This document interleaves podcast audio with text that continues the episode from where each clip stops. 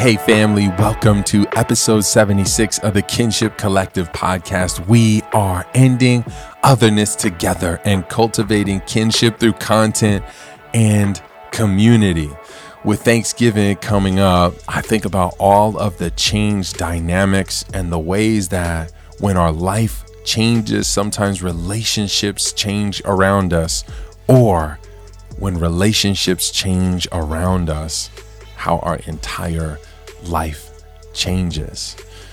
It made me think about how we deal with forced evolution when all the circumstances of our lives change in an instant, or the moments when we have to grieve a future we never got to have, but we realize was never meant for us. This week, Sarah Wineland joins us to share about her divorce and her evolution into her truest self. She shares about how being betrayed was also being freed. She shares about how such deep pain became such deep joy. We discussed how faith impacted this whole journey for her. Without further ado, here's Sarah Wineland. Today, we get to hang with an incredible human. I got to know her through COVID. We started a small group, community group together online just before COVID or during COVID. And uh, it was kind of uh, Karen and I's first kind of step back into a more intimate community setting with after kids and all this stuff. And she was an incredible leader. She pursued each of us, kind of um, hearing each of us, creating space for each of us. And I was so uh, inspired by the ways that she did that so faithfully. And in the midst of that, she experienced her own kind of um, tumultuous life happenings. And instead of quitting or shutting things down, which I wouldn't have judged, she opened up and opened up to us. And we all kind of got to hold each other through, obviously, COVID and through some of these life changes. So, ladies and gentlemen, I'm thrilled, thrilled, thrilled to introduce to you today Sarah Wineland. Give it up for Sarah. Sarah, thanks for making time to hang out today. Thank you so much for asking me to be here, Mark. Yeah. Sarah, I, it's it's interesting. I'm thinking about like naming the kinship collective. I I think I came up that name. I posed some names, and I remember going do brainstorming in the small group. Uh, I know that every month when we look at people who are supporting us and making things happen, making it even possible, your name is on that list of someone who is supporting and making it happen. So I'm so grateful for you, and and even more grateful that you would share some of your story today. I'm I'm really excited to be able to share my journey and you know one of the biggest gifts of going through something this kind of life altering and and difficult is that it's opened up so much possibility for me to show up in the lives of other people um, so i'm excited to to hopefully share something that will be helpful to to others, um, whether they can relate to what I went through specifically or not. Mm. Well, Sarah, I, I don't want to tell your story for you. Would you share about how life began to change for you as the whole world was changing? Yeah. So um, I moved out to Los Angeles um, about a year before, no, six months before the pandemic hit. Um, and I moved out for um, my husband's fellowship um, at USC. And about six, seven months into the pandemic, he decided that he didn't want to be married anymore. Um, and it was very sudden. I had no idea that he was even considering any of that. Um, so to find myself suddenly navigating a completely unexpected separation and divorce um, that unfortunately quickly became very contentious um, despite my every every effort to figure out how to make it a you know i bought conscious uncoupling i was so determined like if i'm going to be doing divorce i'm going to do it so well and so kindly mm. um, and it just unfortunately it kind of has to be both parties for that to happen. Mm-hmm. um, so i found myself navigating something that felt very misaligned with what i had put into the marriage um, and navigating that in the middle of a pandemic. I'm living in a new city. I have new friends. Um, i'm living alone for the first time in my life um, and this was while the wildfires were really bad. Um, and just to make it more exciting, I also broke my nose. Oh. Um, oh. like two weeks after he oh. left. Surfing, so it was for a good cause. But um, yeah, it was just I I've seen divorce. You know, it's it's one of those things that's so common. You see it, but you you kind of don't. Mm-hmm. Um, and I liken it to a car accident um, where we see it all the time. You see a bad accident, you drive by, and you go, "Oh man, I hope those people are okay." Um, but you you really don't think about it once you've driven by. And I I think that's what I realize is that I've seen divorce all around me my my whole life and I've never really given much thought to to how it affects this person's life in every way possible similar to a car accident probably does mm. through you know emotional or physical trauma um, finances uh, you know the ability to engage the world in the way that you have up until that point um, it's just been really interesting to me to to see it from the inside and realize like wow so many people go through this very common thing that if you haven't gone through it you don't necessarily understand that it is absolutely earth-shattering mm. in every way mm. wow I, i've never thought of divorce in that way because i haven't been through it potentially. But it that that makes a lot of sense. It, it it gives me a lot of imagination for the way that that would feel. I want to go back to you feeling completely blindsided you know having no idea mm. that your partner was feeling that way.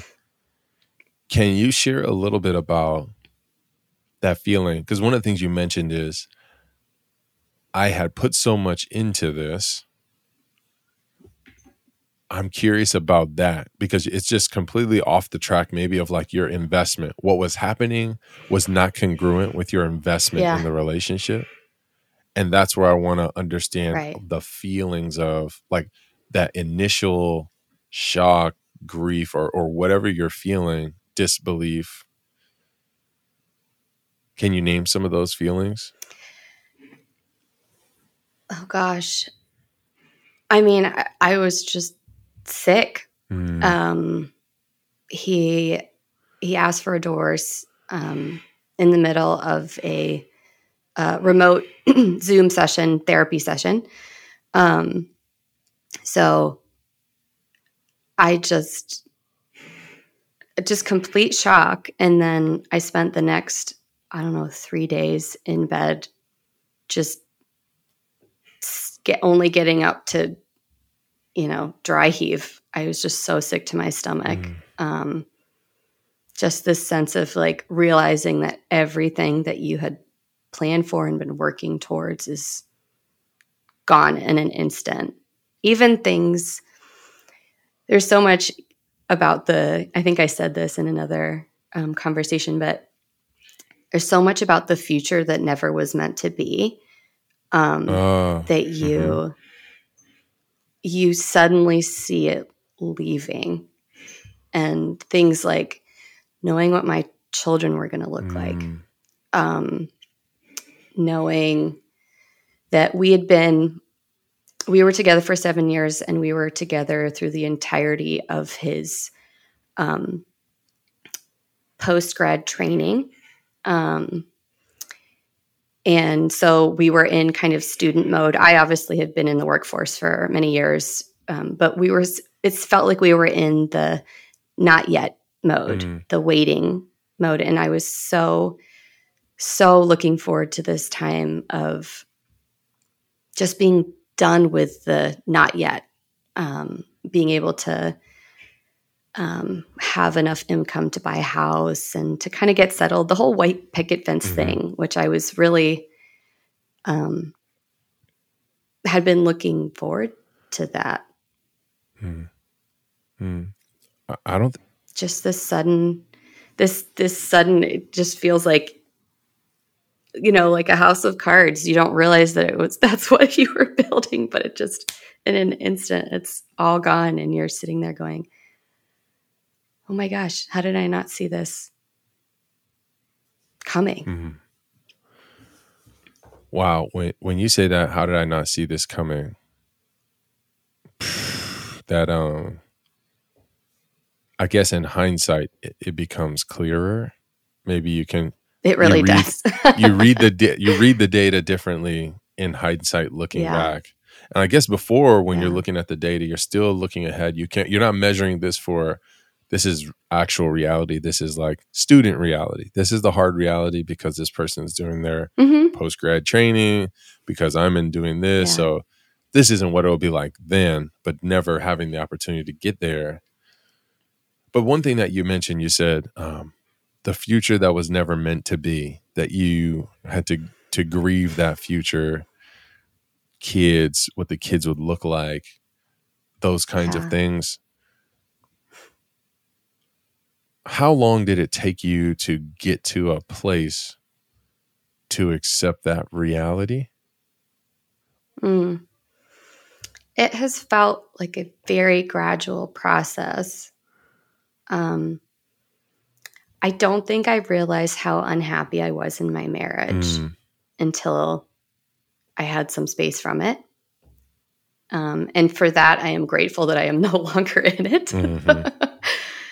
Um, and unfortunately, I think this is one of the saddest things about my divorce, actually, is that it did not take very long for me to realize that I was happy that I was no longer with him. Mm-hmm. I think that's the saddest thing. Mm-hmm. Um, so that was kind of a, an unexpected piece of the divorce that, like, I didn't miss him. It was, it was only like a couple months I like didn't miss him anymore. It was more of like the missing having your person, um, you know, feeling angry about all I had put into the marriage and and ways that I had um, sacrificed a lot for the marriage that you know I, I of course didn't do it so that I would be repaid in the end but that's kind of the expectation right you give and then it'll be reciprocated at some point later. Mm-hmm. Um, so uh, I think it was, I think just the more about the, the fact that I realized that marriage had not meant the same thing to him as it had to me. Mm. Um, that loss felt much bigger. Um, mm because when you commit yourself to someone forever, you know, they're saying, I'm going to be your person forever. I'm going to cherish you and love you forever. I'm going to be in your corner forever. And when that, the loss of that felt so difficult. And then, of course, as you mentioned, um, I, I'm still afraid that I'm never going to have kids. Mm. Um, you know that as you know i've i've been i've done several egg retrievals and that has been its own journey um, but I, it, it feels like things like that. So I'll just use the egg retrieval an example as an example, but um, things like the egg retrieval, where it has been so difficult to go through that. It's expensive. Injecting yourself with hormones is, it, you know, I get really depressed, exhausted for several months after. Just so much sacrifice to go through something like that because of someone else's decision. Um, that is where like the loss has felt the most acute, if that makes sense. Mm-hmm. Um, and there's been a lot of a lot of different components of my life where it's felt so much harder. Um, even just trying to find a home that I could afford to live in and deciding to have roommates and um, it's like it's just felt very unfair. Like I can't believe I'm having to go through this because the person that I that promised to cherish me forever decided that he didn't want to do the work. Mm-hmm for me, Sarah, when when I hear you share that, a couple questions come to mind. I guess the the first or the most important one becomes how do you make sense or how where do you sit right now with the reality of the I feel like I shouldn't be having to go through this, but I'm having to go mm-hmm. through it because of someone who wasn't willing to do the work, which you said, yeah. and the kind of dissonant belief about this really wasn't the person I wanted to do the work with mm. or that I was my fullest self with or whatever. Like, how do you hold them both? Right. That's been difficult. And I hope one day I can say something along the lines of, like, it was worth it.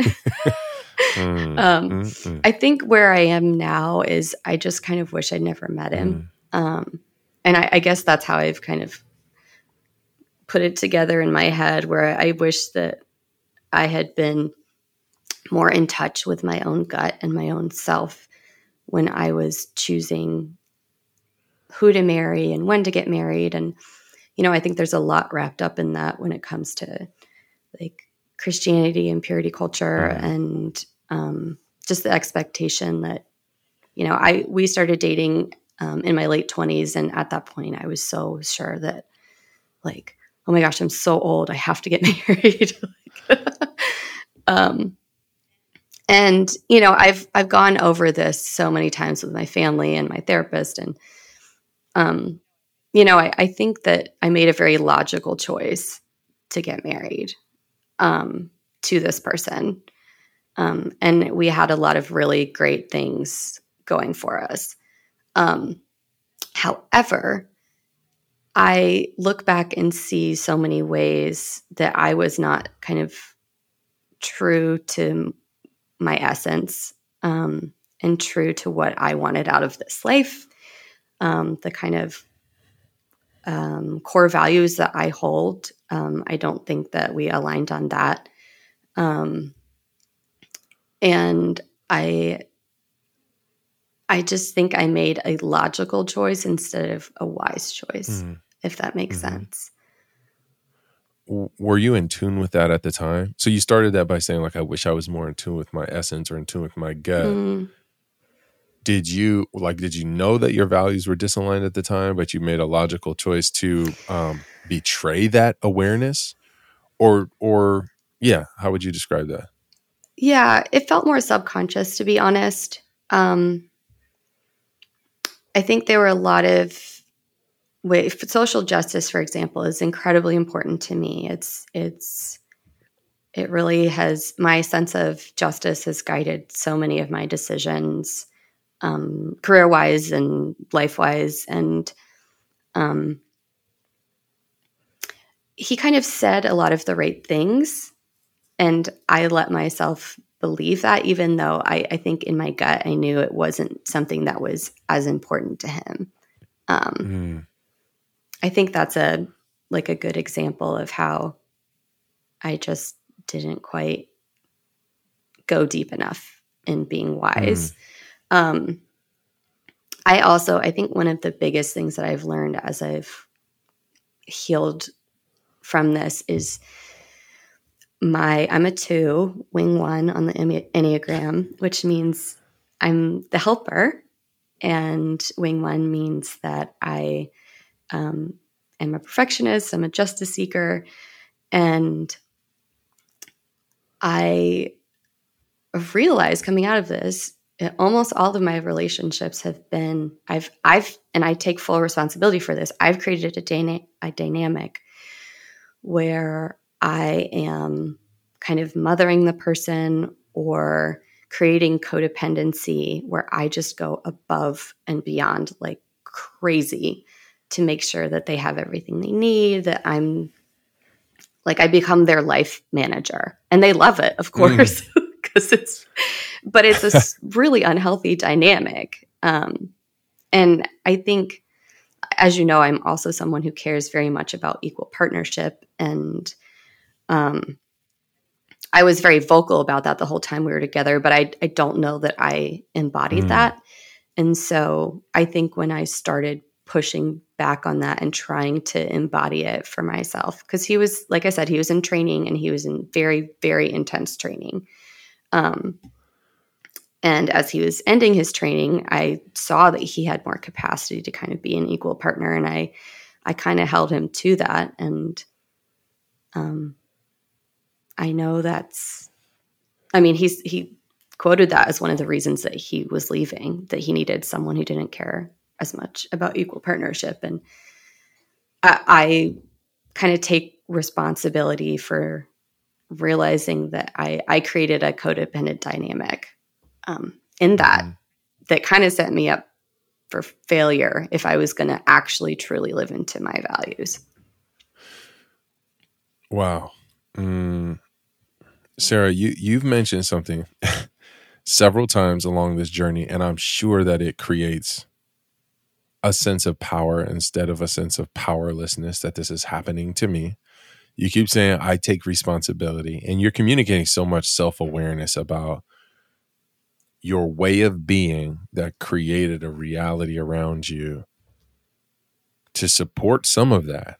Uh, I, I, am also a mm-hmm. two to wing 3 mm-hmm. and um there are ways that again we could go deep into that rabbit hole but my way of being right it's there I'm, I'm just thinking about the payoff so the, the the payoff of me creating the system where you need me is that i'm always yep. needed but then if i try to change those dynamics then then the other person might feel like oh, i'm pull. You're changing I'm the contract. Pulling the rug out from this under isn't what you. I signed up exactly. for. Yeah. But it, it never fully served me. I was always hoping for reciprocity, right? Or or that the sense of value, at least yeah. on my end, for me personally. But you Yeah, even if you don't realize it, it's it's part of the subconscious to kind of motivation. Mm-hmm, mm-hmm. So would you would you talk to me a little bit about responsibility and how that that has um, empowered you along the way. Like how have you taken responsibility? What do you remember some of the small steps? Because at first you t- you shared like you're in shock. The rug gets pulled mm-hmm. out from under you and you're like this mm-hmm. isn't the reality. You're faced with a new future you never imagined a new now you never imagined. You're dealing with all that how does you taking responsibility empower you in that? I think it means that I can I can trust my gut. I can well, first of all, I can pay attention to my gut more um, in any major life decisions, um, and especially choosing a partner again um, I think I, I think I really did know deep down that he wasn't quite aligned with the kind of partner that felt like he could meet me where I was at in terms of, um, you know, commitment to justice or depth or profundity or um, like approaching the world with curiosity and adventure. I I do you remember we we did the core values exercise, the Brene Brown core values mm-hmm. exercise in our small yeah. group? Um, so I had done that a couple weeks before I led you all through it, and um, my core values were um, belonging, so community, wonder, that sense of like awe of the world around us, um, justice, and adventure. And I spent, you know, my late teens and my early 20s living and working around the world. And that was a huge part of who I am. And, you know, I, I became a quote unquote adult, got a very corporate responsible job, started dating um, this guy and got married. And I kind of put those aside. I feel like I, I, I forgot the wonder and adventure part of myself. And um, that has been the biggest gift to kind of bring those back. Um, and so I think just this like sense of like coming home to myself, coming home to who I always was, mm-hmm. um, has guided me and, and helped me feel like I wouldn't say like that there was purpose in all of this, but making me feel like I can, there is a lot of beauty and growth and a second chance on this other side, which a lot of people don't get. Mm. Mm.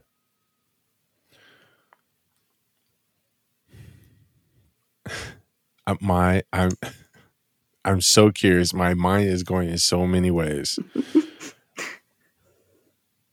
I want to go back to you talked about subconscious, and I'm thinking about what I love. You know, when we talked prior to recording, your story, the way that this shakes out, having this life you know, the car accident. Some people go through a car accident. Some people have an injury. Some people have a death in the family. Some people experience divorce. Mm-hmm. But you go through this life altering thing, and we've all been through some sort of it to some degree. Yeah. Uh, and I'm thinking about how do we get in touch with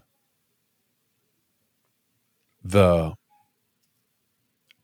the gut checks along the way. So, mm-hmm. still in that same frame of thought when you're thinking, like, okay, I always knew that awe and adventure, wonder um, were a part of how I wanted to be in the world. Whether I'd articulated them yet or not, they were still, they were a part of me. Right. Do right. you ever, do you ever recall betraying a sense of those or trading them? Do you remember any moments where you consciously chose your previous partner over yourself? Do you ever look back at any like any specific moments you're like, I knew right there and I didn't follow? Mm. So I felt like there were many conversations we had around social justice where um, it would feel his beliefs would feel very misaligned with mine and i would kind of come at him a little too hard on it and um, he would backtrack to the point of where it felt like we agreed and that happened before and after we got married and like things that honestly were kind of deal breakers um, like pretty big things. And he would kind of backtrack on it. And part of that is that I don't think, because he was in training for so long, I think that he had not fully developed his sense of self and had not ever felt like he had permission to truly have his own beliefs. Um, and that was some of the dysfunction in his family dynamic that was then I think transferred to me as his wife. Um, so I feel like I had a very strong sense of self and he did not. And so um, when he would have when we would have these conversations and I would be honestly kind of like really concerned about what he was conveying, um, he would backtrack it. Um, and and I would leave the conversation feeling like, okay, that was a little concerning, but you know, we got to where I wanted us to go. um, and I wish that I had like now I if someone tells me something, I believe them, right? Um, I think that we need to. I definitely do not believe that you can change anybody and you should never try. Sarah, you you talked about some some ways that you could sense that there were some some value incongruencies that were pretty deal breaker ish. Would you share a little bit about becoming aware of that prior to being married and then after being married and some of the feelings you felt around that? Sure.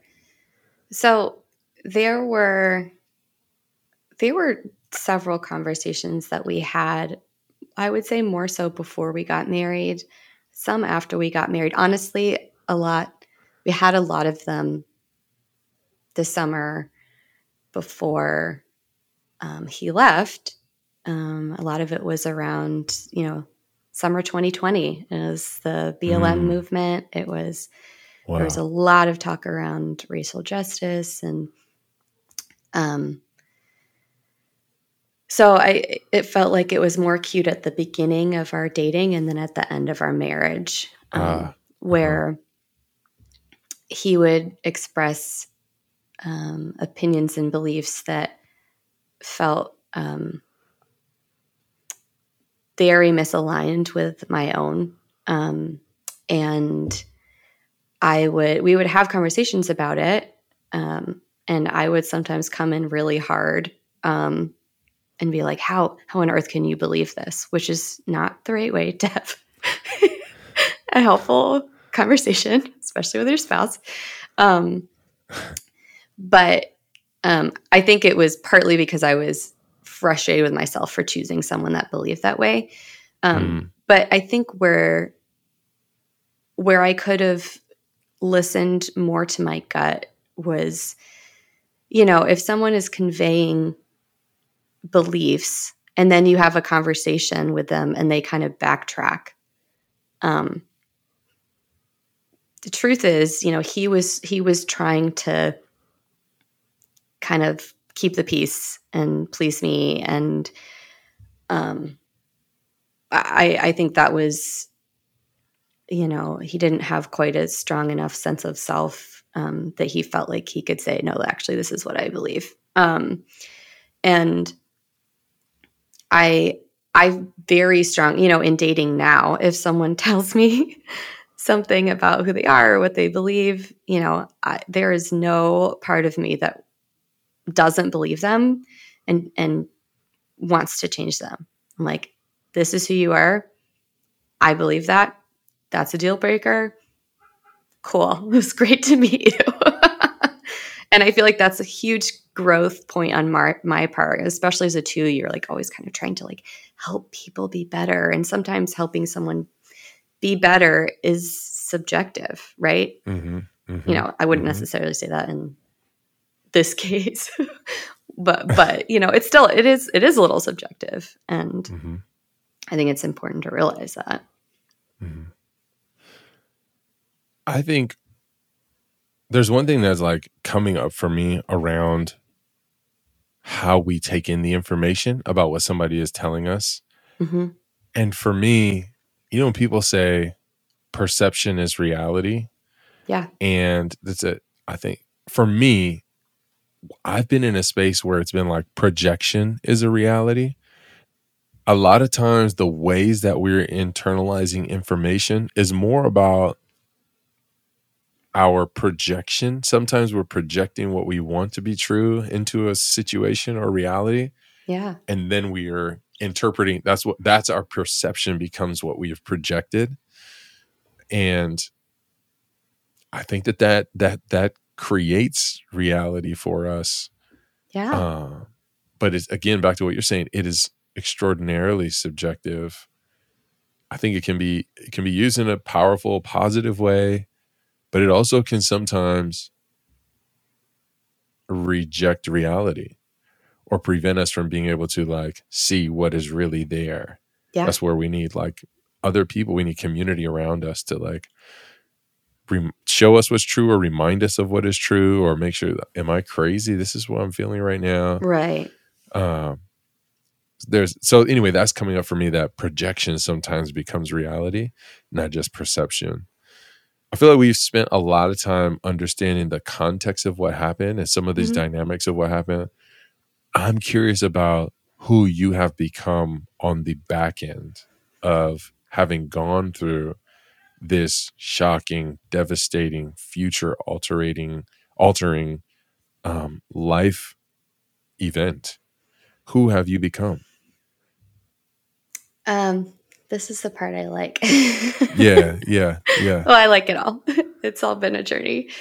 Um, it has, it has felt like such a gift. It has been difficult and frustrating, and have has felt very unfair, to be honest, and very much like I've been left behind or like missed my chance to be a mom or um you know be a homeowner even um Mhm. but it's been such a cool journey. I just feel like it has made me so much deeper, so much more intentional. Um, it's really opened up my world. And um, pretty early on, I made this list of things that I thought I needed to do to heal. Again, that's the one wing. Um, and so I spent, you know, a couple of years just working through that list. You know, one of those things was to write a song um, about my experience. And so I commissioned um, my friend Justin to write a song. So we we kind of worked on the lyrics together, and he wrote the music. And um, you know what we came up with was this song called "Ready to Believe," and it talks about um, being ready to believe in phoenixes, as in you know the the bird that rises to the rises from the ashes and is reborn and um, that's really felt like that's been the case. I I decided very early on that I was not going to let this divorce make me bitter or change the essence of who I was. And Mm. so I tried very hard in the divorce proceedings which which felt very very violating in many ways. I mean, you know, your sweet wife went to court with me, which is one Mm. of the biggest gifts anyone could give. Mm. Um, and just to go through all of that and feel like I've been given this gift of depth. And um, I just remember feeling like there was so much joy in the midst of so deep, such deep pain. And that joy felt so tender and like such a gift. It, it felt like I was almost given this these lenses that allowed me to cherish the good things about life um, so much more. And you know, I I feel like I've been able to once I kind of got off the wagon of my life is over because I really thought it was. I was so depressed. I I couldn't function. I had to take a short term a short term disability leave from work because I couldn't function. And I think it is very important to be very open about all of that because I think people don't realize that it's okay to experience Mhm. that kind of depth Mhm. of despair. Um, and on the other side of it, I I am just so happy to have built a life that is adventurous and full of travel and you know, life. And um, I I grew up um, in the middle of the woods in Virginia, and I'm very outdoorsy, and it's it's a huge part of who I am, being outside all the time. I need that, um, and that's a value that we didn't share. And so, even just something as small as that, where I just feel like I'm living into who I always was, but kind of like tamped that down so that I could fit into the white picket fence, you know, wife of a very accomplished man um, version of myself that honestly, I don't think I ever really wanted. And so I've been given this second chance to build a life that is somewhat unconventional. Um, you know, I try to travel as much as I can. Um, as you know, I'm going to El Salvador in tomorrow. I'm going to El Salvador tomorrow to surf for 10 days. Uh, I'll be working from there and surfing. And um, I, in my hope at this point, you know, I want to build a life with someone who wants to kind of be a global citizen. Um, I want to be able to live in Central America for a couple months out of the year and maybe another country a couple months out of the year and have LA be our home base and figure out how to raise kids in that way. And that is completely different than the life I was building. And, mm. mm-hmm. um, you know, I started playing music again. I, you know, music is so important to me, and I kind of had stopped playing. And, um, I, I think I just felt this sense of being freed while also feeling so b- betrayed. mm. Wow. Um, yeah and I I'm just you know, obviously life is not perfect and there's a lot of frustrations and you know, even yesterday I was just feeling like will I ever meet my person? I I don't know. And at the same time, I know that I can trust myself in making that decision again and I would rather be single forever than compromise on you know, finding someone who lets me live into my core values and someone that you know I can empower to live into their core values. Yeah. Alignment, it feels like. Yeah. Mm. You know, earlier on in the conversation, you mentioned, I'm not at that place. I forget how you phrased it, how all the songs do, or people where you could say, like, it was all worth re- it. it was all worth it. But you know, when you when you framed your reality right now, to me, what I heard was you said, even if I remain single for the rest of my life, I am in awe of reality. I am a global citizen. I'm traveling more than I did. I'm back to music.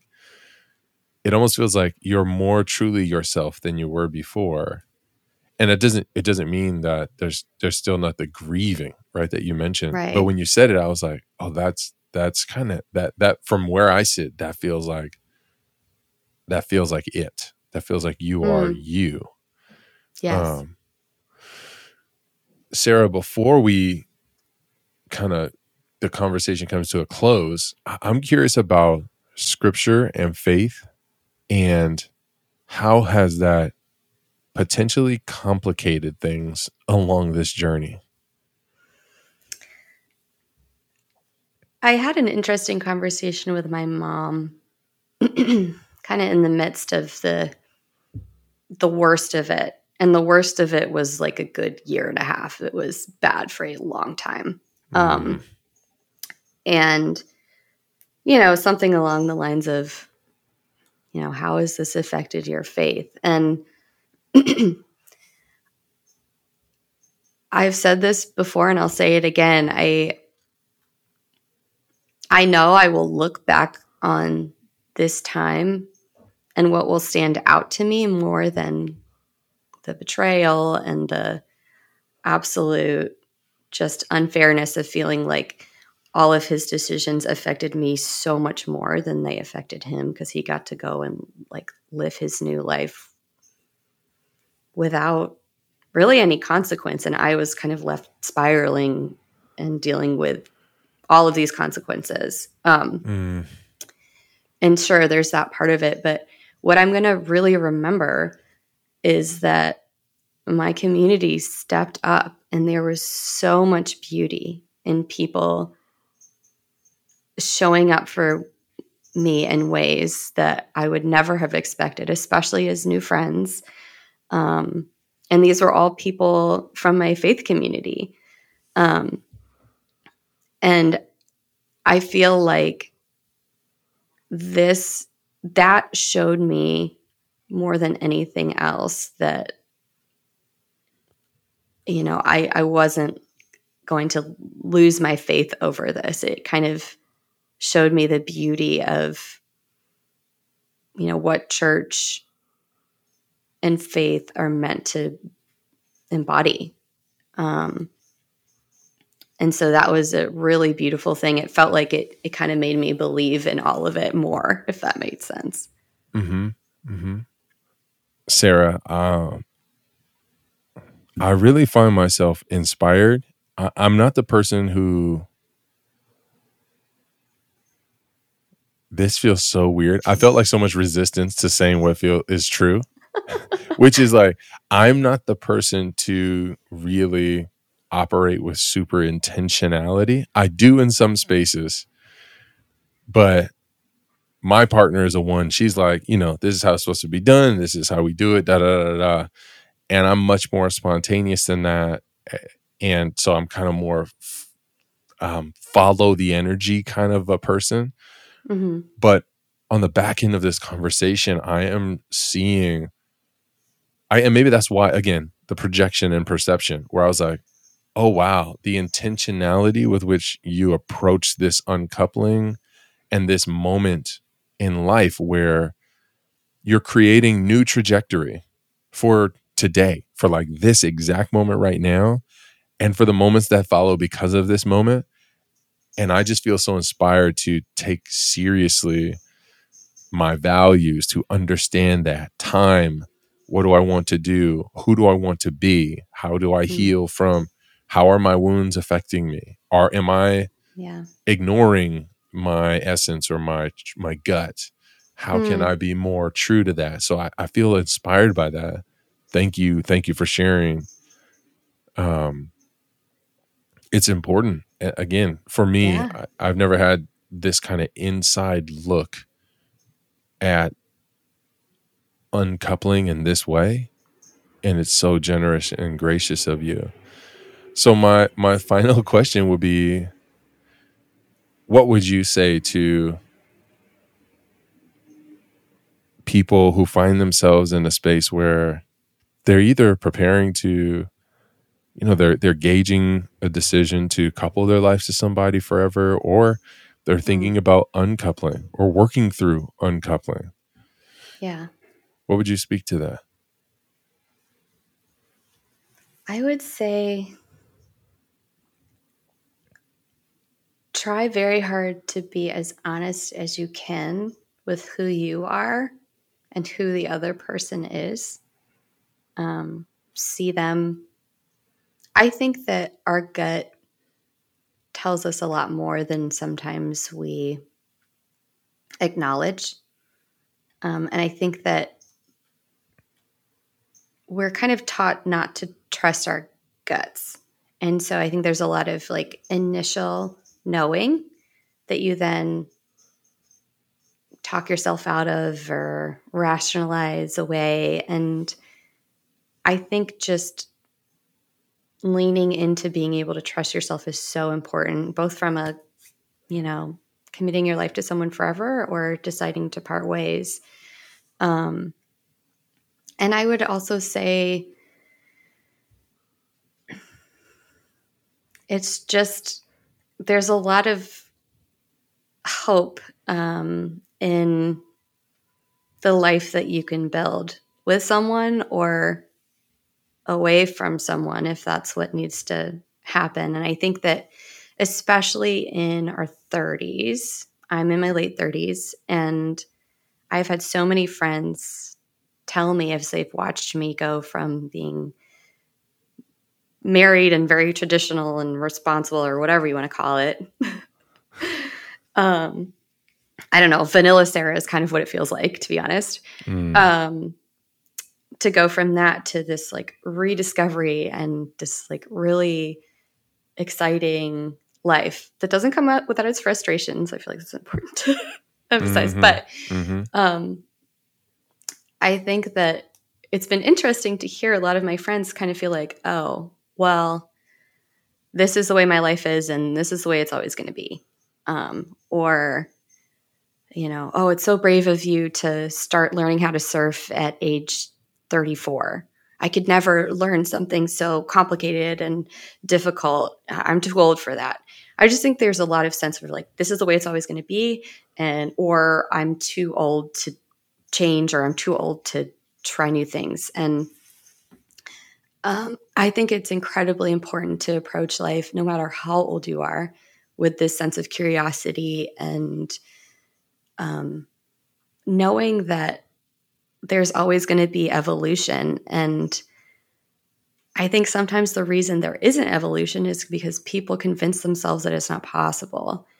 And I think that the gift that I was given was that I had to evolve and I had to kind of realize wait a minute, this life that I'm so angry and hurt that has been taken away from me isn't actually the life that I wanted anyway. So I'm going to rebuild from the ground up. Mm. And I think a lot of people find themselves kind of stuck in their 30s and 40s, feeling like this is the way it's always been. This is the life that I've created. And now I'm unhappy. And I, I just don't think that, you know, so many friends are like, oh, I wish I could travel as much as you, or I wish I could do XYZ. And I'm like, do it. Do it. Do you think that it's not scary for me to travel solo to all of these countries? Yeah, it's scary. And also, I figure it out. I love it.